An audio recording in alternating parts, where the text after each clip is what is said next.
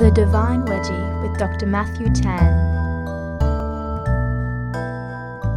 There are good days and there are bad days.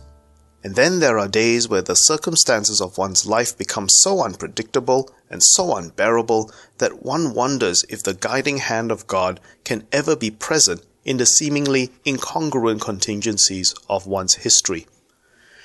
To this problem, Rabbi Edward Feld's book on the Psalms entitled Joy, Despair, Hope provides some very useful and helpful guide points.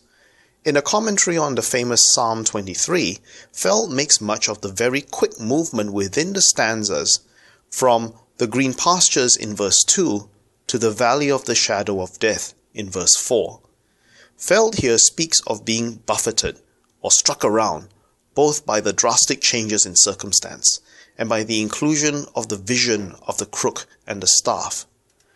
However, it is the crook and the staff that become key to finding solace to the transition from pasture to valley.